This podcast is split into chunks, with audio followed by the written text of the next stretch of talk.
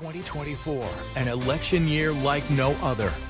From the candidates to the issues, from voter integrity and analysis, we'll discuss debates, trends, patterns, election laws, and more. This is Vote 2024 Path to the Polls.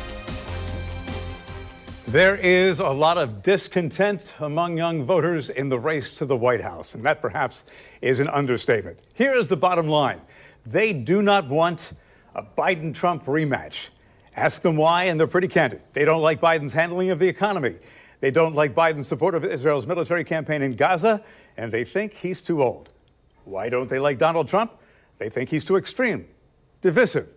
Young people are against the Republican agenda, pushing abortion bans and book bans. They don't feel like they're being heard. It is that simple. So, what's their alternative? Some would consider third party candidates. Many are just going to sit out the election altogether. I'm Bruce Hamilton. Welcome to Vote 2024 Path to the Polls. Joining me, Daniel Conrath, a professor of political science at FSCJ.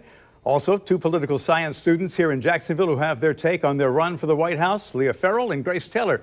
Welcome to all three of you. Appreciate you being here. Thank Thanks, so Bruce. Thanks for having us. Yeah, no, you're an old hand at this. yeah, yeah. You two aren't nervous, are you? No. So I, I told them that, you know, there's, there are no worries. It's easier than taking one of his midterms or a final.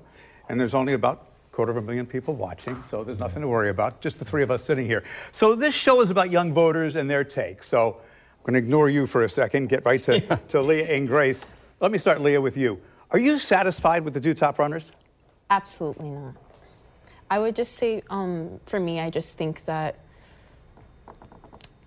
it's kind of hard to, uh, I guess, care about both candidates or feel passionate about their campaigns, but just in the sense that I don't really feel um, accurately represented, or also I don't feel that either one of the um, Republican or Democratic establishments is really representing my voice. So that's what I would say. Okay, let, let me take that one step further. Yes. People would look to you, mm-hmm. young black woman, mm-hmm. they would make an assumption about for whom you would vote, wouldn't they?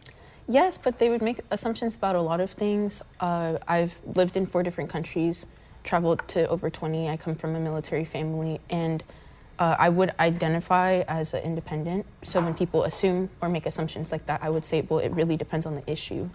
But you can't just look at me and assume that I'm going to vote left or right on all of the issues. You know, and, and, I can identify that because people will look at me and they're going to say, oh, you're a member of the liberal media, so you're going to vote one way. And, and they're wrong because I vote on the issues as, as well. Yeah. And, and, you know what? Among them are my kids who say that I'm going to vote one way. We get, we get into these arguments all the time. Mm-hmm. So I'm going to pursue that a little bit more with you. So how about you, Grace? I'm not too happy with the two major candidates at the moment because um, seeing how they were in office previously, it's a little nerve wracking to have that be our main two. I don't know if I really think they got enough done in their time. And then also, I do think some stereotypes might be put on me. People might think I vote one way, but I think it does depend on the issue. How, how do people think you would vote?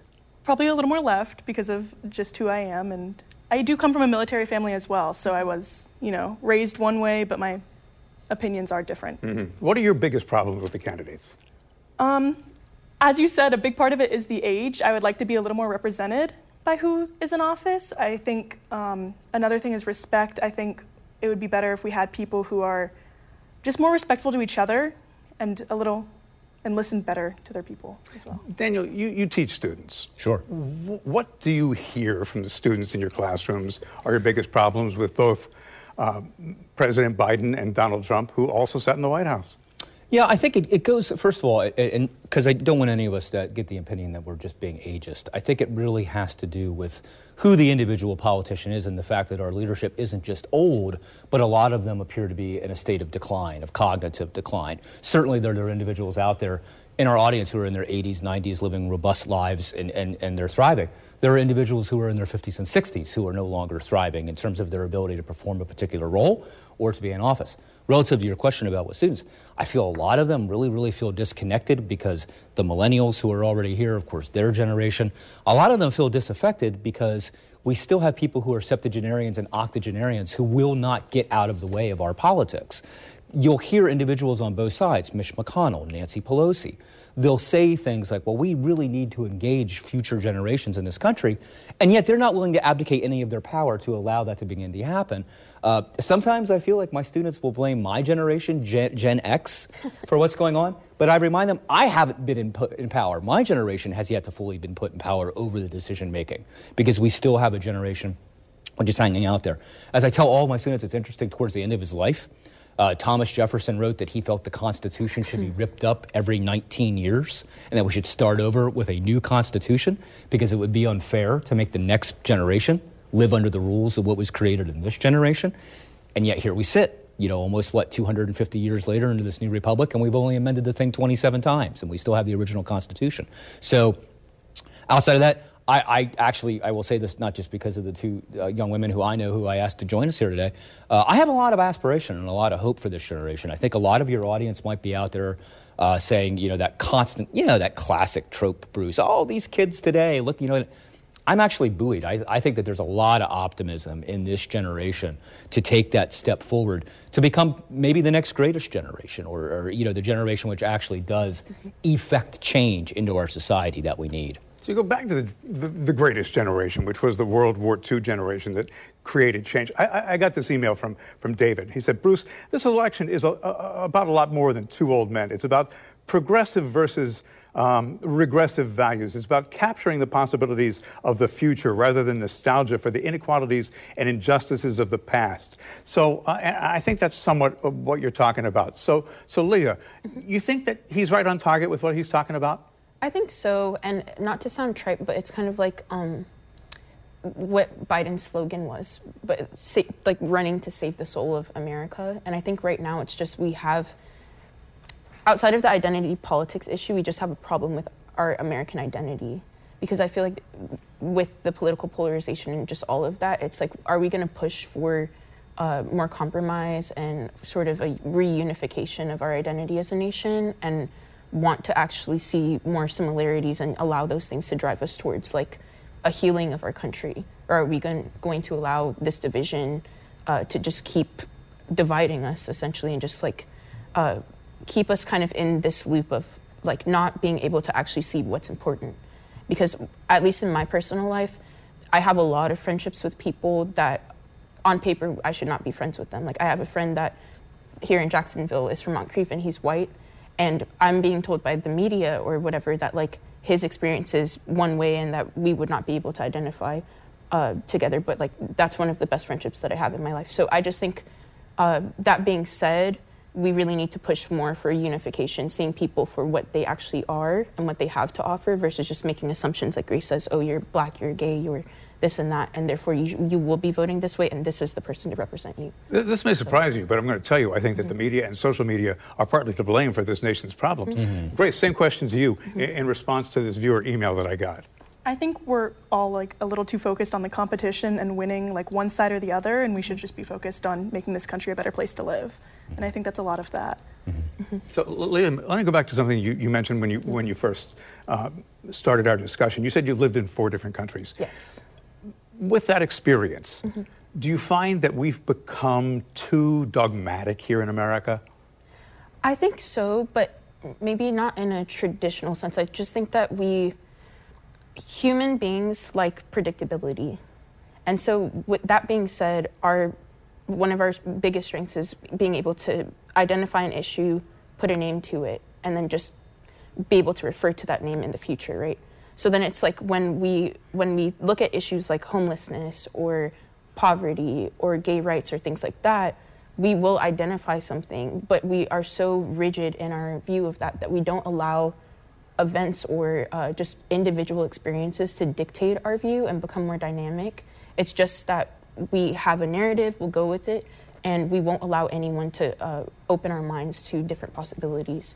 So that's kind of my view of what the American like dogmatism is right now. And, and Daniel, it's part of the problem that with, with the Congress that we've got right now that we don't get anything done. Yep. Yeah, yeah. I, I got to say, the one thing that I would remind you know all of the viewers of this program and people who are over the age of this generation, uh, they have never been politically aware in a time that was not hyperpartisan. We, a lot of us, you and I, Bruce, can remember back to a time when Republicans and Democrats could come together and they could, they could sculpt le- legislation that may not be perfect, uh, but however, it was in, in fact bipartisan. Everybody got a little something that they want. A lot of people didn't get what they wanted, but however, that was how we moved public policy forward. Their generation has never known anything which is not, you know, the other side is not Satan, and we can therefore not support Satan. Right, There was give and take. right, and, and there and there none of that exists today. That's that's that's not with us today. So in terms of, of apathy, a lot of the, a lot of people will say, well, this generation's apathetic. They don't want to participate.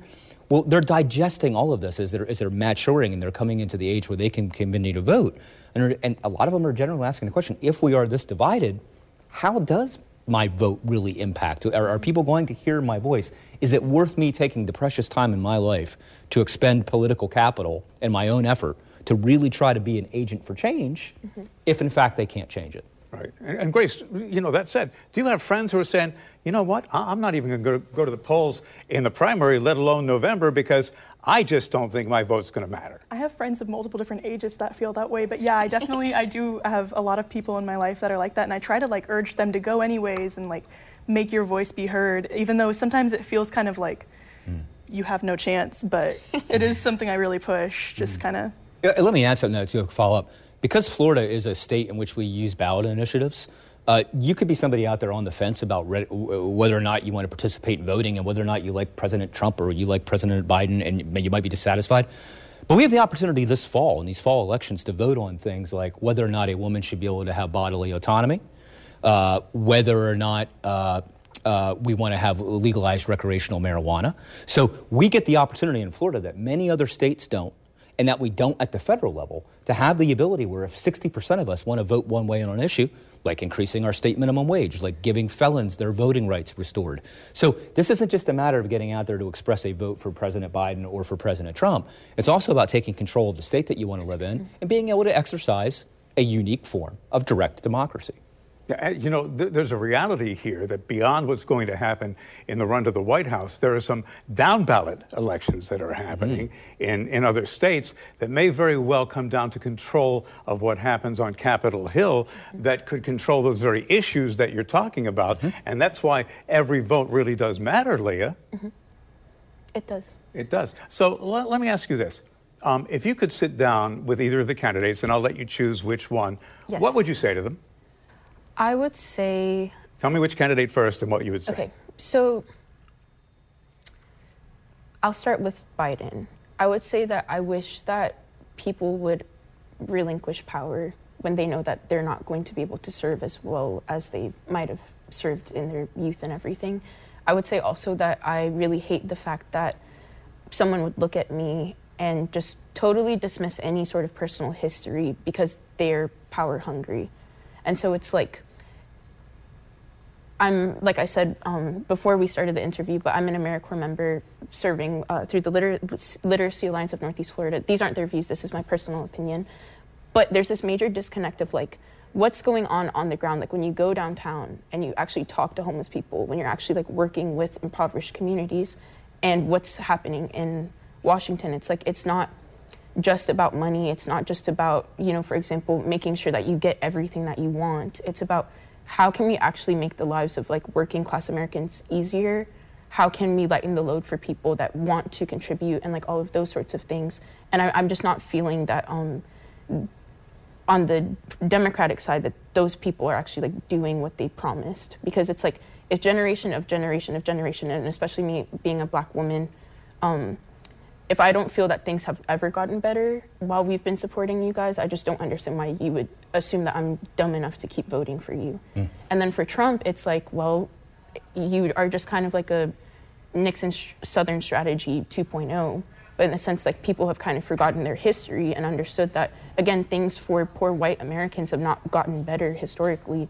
So you're just capitalizing on their fear and their insecurity and existential insecurity to convince them to support you. And I just think that that's very harmful because at the end of the day, it's going to be both me and some old white, I don't know, Vietnam veteran who are pinching our pennies to go to Walmart and trying to just make sure we have food on the table. And Trump and Biden don't have to worry about that. So. I think at the end of the day, I am going to kind of agree with her mm-hmm. this. Like, um, we need to, like, ask them what are you actively doing to make this country better?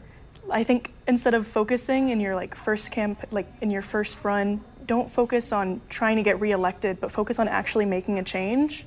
And I don't think either of them have really done that. Mm-hmm. I think it's more like, let's get me back in office so I can do this. It's a bunch of like false promises to me. Mm-hmm. It feels like, I don't know. So, Daniel, when you talk to your students, do you feel like they don't really have a choice? Or I know that there had been some things in the news where I believe it was Nikki Haley said, or, or maybe it was Kamala Harris, you know, I, am sorry because I, I, don't remember right now, that come, you know, sometime next year, we may have a woman in the White House. Mm-hmm. I'm sorry, I missed the question. So the, the, the question is, yeah. do you think it may not be Trump or Biden? It may be either Nikki Haley or Kamala Harris. Well, let me break out my magic ball here, Bruce, and I'll put. I, no, it's. Uh, I, I, think it's a difficult question. I mean, I think that if Trump or Biden can make it there in one piece, and when I mean by one piece, I mean that they are physically and mentally healthy on the one side, perhaps not in a jail cell on the other side. Uh, I think it would be highly unlikely right now that Nikki Haley is going to be able to come up with any kind of path that I, I, I, can't see it. I mean, perhaps if Joe Biden were running and after the election he were to pass away and Kamala Harris were to, to be sworn into office as his vice president on that ticket, that might be a way for that to happen. Uh, uh, the fact of the matter is, it's just right now in the United States, uh, unless it were to be some sort of miraculous introduction into the race by, say, a Michelle Obama, mm-hmm. okay, or somebody who was like polling still pop, relatively popular in both sides and with independents, like the former first lady does. I can't see a scenario in which there's and maybe you guys could correct me as soon as I don't see another scenario or another female politician in the United States right now who I think would be positioned to be president of the United States in this election cycle. And, this know, election cycle. and, we know that third-party candidates never fare well. No. no. Even, even, though you know there's a third party out there that thinks it has a chance, they don't do well in elections, no. and that's why Joe Manchin basically said, "I'm not going to run." Right, but there is a wild card factor there. I mean, we'll say that the, the, the candidacy of, of Robert Kennedy Jr. bears witness. I'm mm-hmm. watching because in a divided electoral college where you guys we know that we only have really seven, eight, or nine swing states, what could the impact of 5% of the vote, 6% of the vote in a swing state to Robert Kennedy, what does that mean for the campaigns of Joe Biden?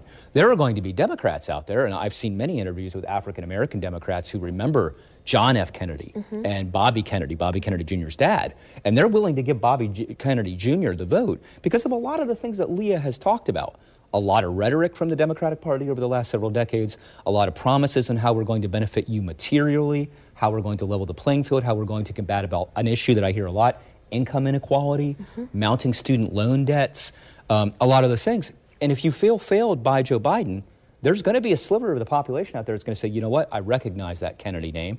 I trusted that Kennedy name. I don't necessarily care anymore about his views on maybe a vaccine or something else, which is an outlier.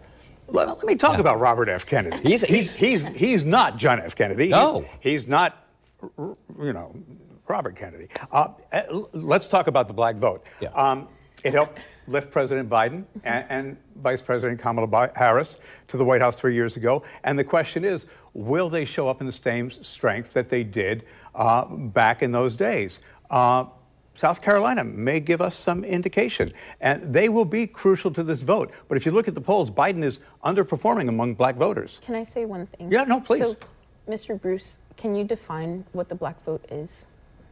So the black vote is what it is. Yes, but it's like that's a, a problem that I have as well because like the black vote is not a monolith, just like the Hispanic vote is not a monolith. Like you have people like uh, Ted Cruz is technically Hispanic. The women's vote. We see how he's voting, and like yeah. that's not condemnation necessarily, but it's like there is so much um, diversity within different uh, communities, and so for me, it's like I have family members that are avid Trump supporters in Alabama, and it's like I am not a Trump supporter personally, but I know a lot of Black people who did go out and vote for Trump, so it's like Two, I feel it, it's uh, one of those things that uh, both sides engage in this. So whether it's mm. Joe Biden going on the Breakfast Club saying, if you don't yeah. vote for me, you're not black, or Hillary Clinton being like, I remember Beyonce came out with the whole hot sauce in her bag thing, and she's like, oh, uh, I carry hot sauce in my purse. It's like you can't just like pander to us no, because I, all of those assumptions that you're making too. It's like it's very dismissive of our I, personal identity. And, so. I, and, I, certainly don't mean to be dismissive or oh, disrespectful. No, you're not. You're not being. And, and I have to say what I mean to be historically what has been the black vote that you know votes a traditional way, or the Latino mm-hmm. vote, which you know the Democrats have believed was theirs to lose, or, or the Asian American vote, which emerged as a coveted voting bloc this year, and, and both, you know, Can I just like decipher Yeah, a little bit? I, I think what, what Bruce is talking about is not necessarily like earning the vote, but if you are a political campaign Mm-hmm. and, and you are a generic ballot Democrat, you are looking to get reelected with X percent of the vote from this community. Yep. And that's been the historical. Now, is that right? Is that fair? Is it easy to predict? Mm-hmm. Of course not. I mean, I, I think about the liberal Democratic friends that you may have now that when they see polling Mm-hmm. and going into this year's election, 30% of the African American men are looking to vote for Donald Trump. Mm-hmm. That's a losing coalition for the Democratic candidate. And I, I think the Yeah. question would be why might that be happening? you know, it's almost like saying, you know, a certain state voted a certain yeah. way. Yeah, and I understand. I understand what that question is. My thing is, I think that um, the Democratic Party, in my personal opinion, has become very complacent. I also think, as someone who is out involved in my community, solving a lot of issues that traditionally Democrats have worked to i- address, I'm seeing a major disconnect between the people on Capitol Hill and what I'm experiencing in my personal life. And just things like, for example, the narrative's been as a black woman living in the South, I should not feel comfortable here. And I feel more comfortable living in the South, Amer- like the South in America, than I do in the North. And I've got to tell you, I don't feel comfortable living Yeah, here. but here, yeah, and here, here's the thing though that I would just say is that um, I think that they're in for a surprise because unlike previous generations, we don't just have a few different television channels, and Grace can speak to this too, um, that are dictating our uh, understanding of what's going on in the world. Because Nancy Pelosi can say this is how it is, and I'll look at her record, I can see her taxes, I can see everything, and multiple sources like we spoke about earlier, and say you don't have my best interest at heart. Because also But you should don't. anybody dictate what our best interests No, are? no, no, they should not. And on top of it, it's like you're assuming you know what my best interest is, and you know nothing about me. So that's what I have to Bingo. say. Yeah. Yeah. Can I build on this a little bit before give Grace's comments? I think another thing that a lot of people have observed is Bruce, looking back to the election of the squad, mm-hmm. Jayapal, AOC, coming in, starting a ruckus, doing a lot of these things that they campaigned on, mm-hmm. a lot on issues important to, to a lot of this generation. Uh, income inequality, climate, the affordability of health care and student loans, okay? Now, when you look at votes which are contentious in the House of Representatives, and Democrats may not want to hear this, or maybe they're happy with this, uh, there is no ruckus. The squad has completely fallen in line with the, with the wishes of Democratic Party leadership. And not to put words in your mouth, but I think it's noticed in a lot of the people who supported these candidates. It definitely is noticed. Um, I think the big thing is though it's, I'm again like, we're asking for these things and they're not being shown, and that just keeps happening. Mm-hmm. And it's kind of like, well, where do you want us to put our vote? Where do you want us to do this? Because you can make all these promises, but at the end of the day, It's because they're not listening. it's yes, they're not listening. That's the main mm-hmm. thing. And, and you know what? I, I- I think there's a general problem in society too. They're not listening. People don't know how to listen. And you may find it in your social circles too. Mm-hmm. People, and, and I, I find this as a journalist, and I, I find this in general discussions. People hear what they think they're going to hear, hmm. you know? And, and it's because they're not open minded. People will- They're not open to discussion. People will come into conversations with me about politics and immediately think I'm going to say one thing, and they don't even, they just block out whatever it is I'm going to say. Can you I feel have a civil discussion with somebody or? honestly, if people are willing to listen, yes. But otherwise, no. A lot of the time, it's nearly impossible to have a civil discussion about politics with people because everybody just assumes. They assume, and then they also aren't willing to change their mind or like listen to other perspectives. Not even change their mind, just, Just you stay know, open-minded. Agree to, di- Yes, right, agree, agree to to disagree, disagree. right? Can I ask you, uh, you guys a question? How, in, in, relative to how you consume politics and media, how would you, would, do you prefer an environment like this, a long interview or say a podcast in which you can fully flesh out issues and opinions, versus a lot of times what we see on traditional media, Bruce, which is like if you can't communicate your entire thought in 60 seconds, then you're not welcome to communicate that thought. I think programs like this offer a lot of that value, and I'm glad you're doing it because we can sit here and we do have time to like vet out a further opinion. Me myself, I've, I've you know, personally, I, I'm in the podcast world now. Mm-hmm. I don't want to hear somebody be cut off because of a time constraint or not having the ability to articulate a nuanced view. The other thing I would say, too, to introduce this conversation, and I know you're quiet about this, um, a lot of times I think in society we are expected to view all policies or all positions in binary code one or a zero, yes or no. Most of us form opinions on a grayscale They're not that discreet, and they're not just so easy as Leah was saying and as Grace was saying. Oh, we're going to put you in a box based upon this this metric that we've designed, which has one zero, one zero, one zero. Therefore, that's how you must vote. Mm-hmm. No one moves about their lives in that in that kind in that kind of you know complete you know duopoly of thought that this is you either have one or the other, and then that's it. I, I totally agree. Grace, do you have any thoughts about that? I think it's again, it's that thing we were talking about it before the mm-hmm. stream, where we um, need to vote more on like individual things than giving your all to one party or giving your all to one candidate. It's you, we shouldn't like glorify a politician and then just listen to everything that they say. We need to have our own opinions and form them for ourselves. I would doesn't agree with one party. Go that's ahead. very true. I think um, I do prefer long form content more, but just in the sense that I remember thinking. Uh, it, well, I guess slogans, for example. People want sound bites. They want things that are quick and that, you know, can uh, capture attention. But the thing is, it's like, okay, well, once you've got my attention, what are you going to actually do to sustain it? But in the sense that, like, I think too, it's a red flag to me, especially with policymakers that tend to use those quick little taglines or be dismissive of different groups or just whatever. It's like, can Trump actually sit down and have a 30 minute discussion?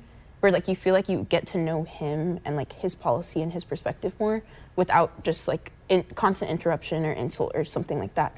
And I feel like it's a red flag. And even besides Trump, it's a red flag that a lot of our policymakers are not willing or interested or capable, even whether it's because of their age or they're um, wanting to mask certain intentions and everything, that they're not willing to like sit down and actually have their constituents ask them, "Why are you here?" Like, what are you doing? What, what is your actual intention?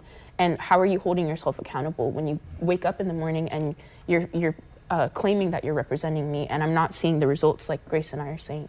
Or, or turning it into something about themselves. It's like yeah. uh, Trump, he, he, for the longest time was mm-hmm. quiet mm-hmm. about um, uh, Alexei Navalny's, uh, Navalny's mm-hmm. death. And, and then all of a sudden he says, oh, I can identify with that because look at me in the legal system. It's like, mm not everything's about you. oh, right, right. You know, and well, it's, it's, the same thing with the electorate. Right. You know, when, when you're sitting down with a political candidate and you talk to that political candidate, regardless of who they are, and you say, look, you know what? Uh, when, when we discuss the economy, you know, it's not necessarily about the Fed and rates, it's about what I'm paying at the checkout counter, yeah. at the grocery store. And maybe that's where the disconnect is with Joe Biden. He goes, hey, look, you know, the economy is doing great. I'm feeling the pain when I, I pull out my wallet at the checkout. I, I don't feel it there. And, and, that's where they don't get it. And that's mm-hmm. where they're not listening to the people who cast the votes. Mm-hmm. I think another thing I want to say is I have other aspects of my identity.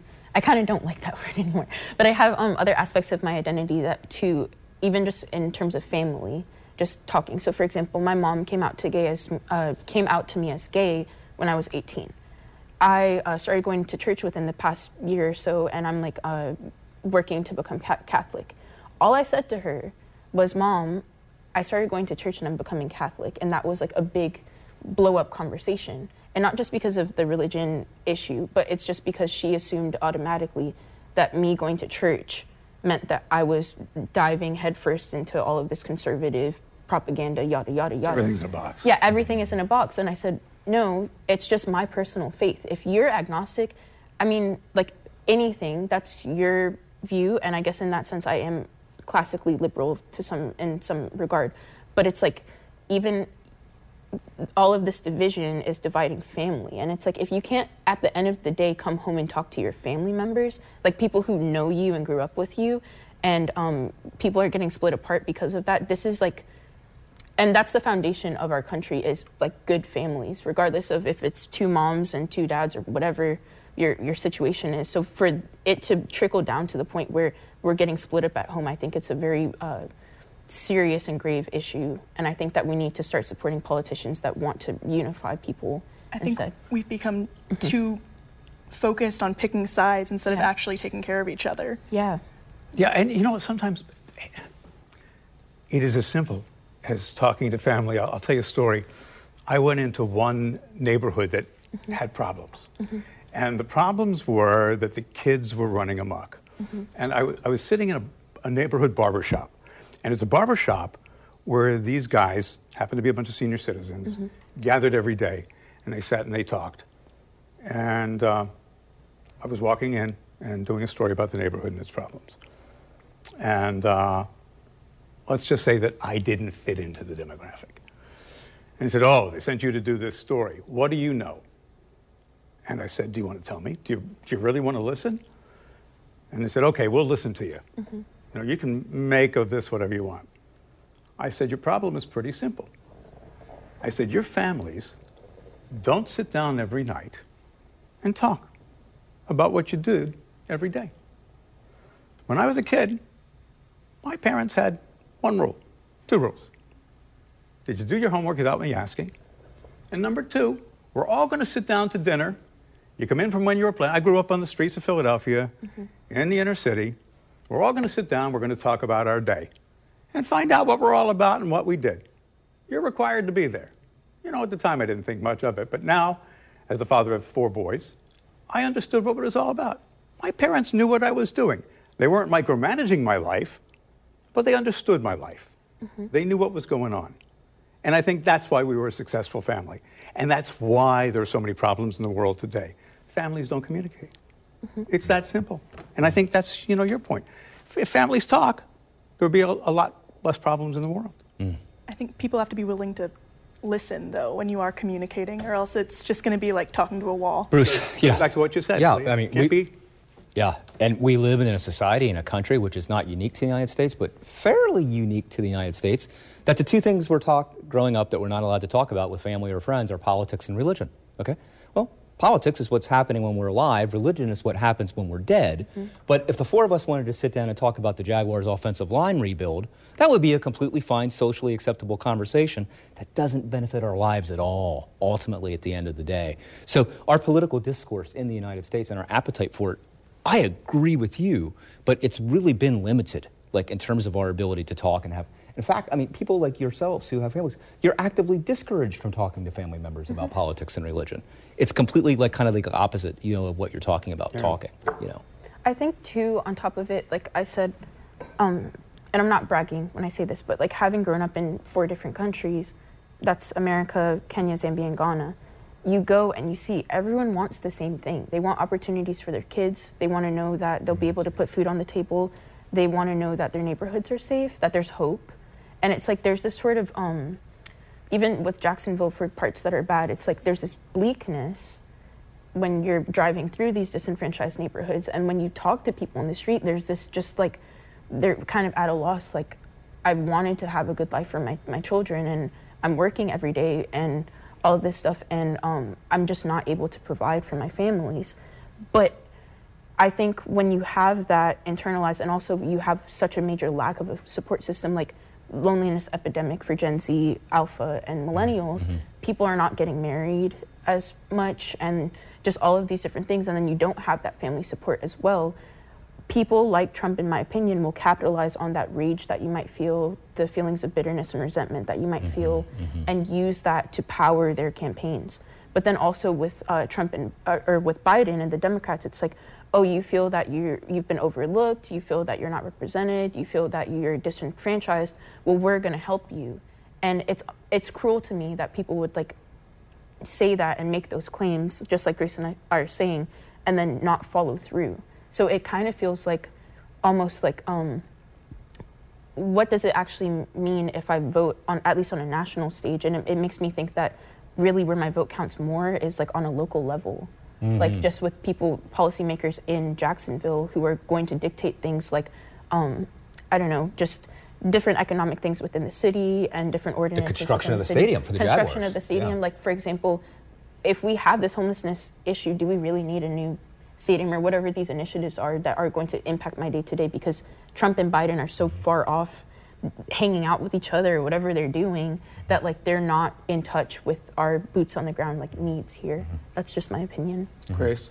I completely agree with her. I think it is yeah i'm going to keep on saying that because leah's just making great points. Thank you. Um, i think it's more important to kind of focus on our local authorities as well just because um, it feels like they try to cater towards these audiences like they're we're here to support the working man or we're here to support this and this. but the people that are actually getting stuff done are the people that are in Jacksonville, the people that we live around, our local communities, and that's what like a lot of my focus has been on lately, instead of Trump or Biden, because I feel like I'm actually going to be more heard on that level. Mm-hmm. So what are you doing as a result? I'm voting. I've, so you will vote. This, I will vote. Cycle. I will vote. Leah. I think uh, I'm going to vote this cycle uh, almost reluctantly, but I think definitely my passionate votes are going to be for my local community leadership. Mm-hmm. And I think my, ironically, I'll view the national uh, election as less important. And just I would want to vote for someone that would actually a- allow for more support of whoever I decide to vote for mm-hmm. uh, locally. But I'm not passionate about either one of them. And, and unfortunately, I, I, want you two to come mm-hmm. back because I appreciate your passion I appreciate your open mindedness. Mm-hmm. I appreciate your fire. Um, but I do have a final question for each of you because unfortunately I, I, am up against the clock, though I think we could probably go on for another hour. Mm-hmm. Daniel, let me ask you about your students. Do you get the sense that despite what's going on, despite the divisiveness, despite the rhetoric in both camps, mm-hmm. that they have hope for the future? I, I think there's hope, Bruce. Uh, I don't want to, you know, it's difficult for me to say because, you know, the majority of students, I see students who are really, really checked out. And by the way, this is reflective of the general population, not just people mm. you guys' age or in a college classroom, who are really checked out. They don't feel like they can make a difference. Uh, you know, they feel as if, you know, uh, just get, think about this fact, you know, if you want to level engage this disinterest, the last year, or uh, in 2003, when we elected the new mayor of uh, Jacksonville, and the people who went to the polls chose Donna Deegan over Daniel Davis, selecting the Democratic Party over the Republican Party, and a critical election in which we're going to be literally voting on whether or not to put almost what 750 million dollars locally up for a Jaguar rebuild, a third of our population chose to come out and vote for that. That's completely unacceptable. And when you look at the demographics of that vote, it was almost something I think, and I don't want to speak out of turn, like one in five in these, this age group actually came out to vote for a critical decision like that. So I, I think it can be grown. I think that there can, there can be something that happens. Uh, but I almost think at this point there is going to have to be some sort of pivotal event. There's going to be something that has to, uh, you know, whether it's events that we've seen with the civil rights movement or events that we've seen throughout American history, whether it's a, a Rosa Parks style event, there's going to have to be something that wakes up the United States, I think, in a way which is going to uh, for me, it would be something like a, an Occupy 2.0, but a more successful version of that kind of event rather than one that we had 12, to, you know, 10 or 11 years ago in the country. Something evolutionary, but not revolutionary. Something evolutionary, not revolutionary, I think. Because the one thing I will say across the, the political uh, spectrum, I find a lot of conservative students who have totally different political views and a lot of lefty students who have different political views. But in terms of their dissatisfaction with leadership in the two party system, that's the one place, and distrust in the news media, that is one some place that they could sit around and talk for hours about and have a shared opinion because regardless of where they're at ideologically, they, they feel the same frustration. Okay? And, and let me just say that as a member of the news media, there are those of us yes. who sit back and work hard to earn your trust and make sure that every day, whatever we do, has value and is grounded in the information, and the, that the information that we deliver to you is grounded in truth and in fact and in, in research.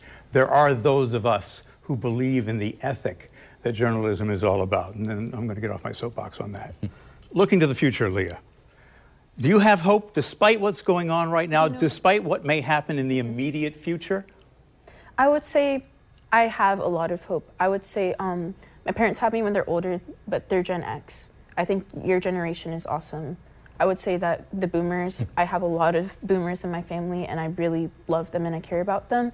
And um, we do have conversations, and I do appreciate that. Um, I don't know. This sounds random, but do you guys remember in 2012 where everyone thought the world was going to end? Yes. Mm-hmm. It didn't end, and I'm like, every generation has had something that was where they're like, BS. yeah, but everyone has something in their generation where it's like some issue, like whether it's World mm. War II or Y2K. it's like Y2K, whatever it is. A and lot of survival meals. Are yeah, sold. and it's always been dooming gloom to some extent, but life goes on, and I think that we swing. The pendulum always swings, and it re uh, it finds a balance again. And so my thing is, I think there's going to be a point where people are like, "Hey, I'm really lonely. This is not sustainable."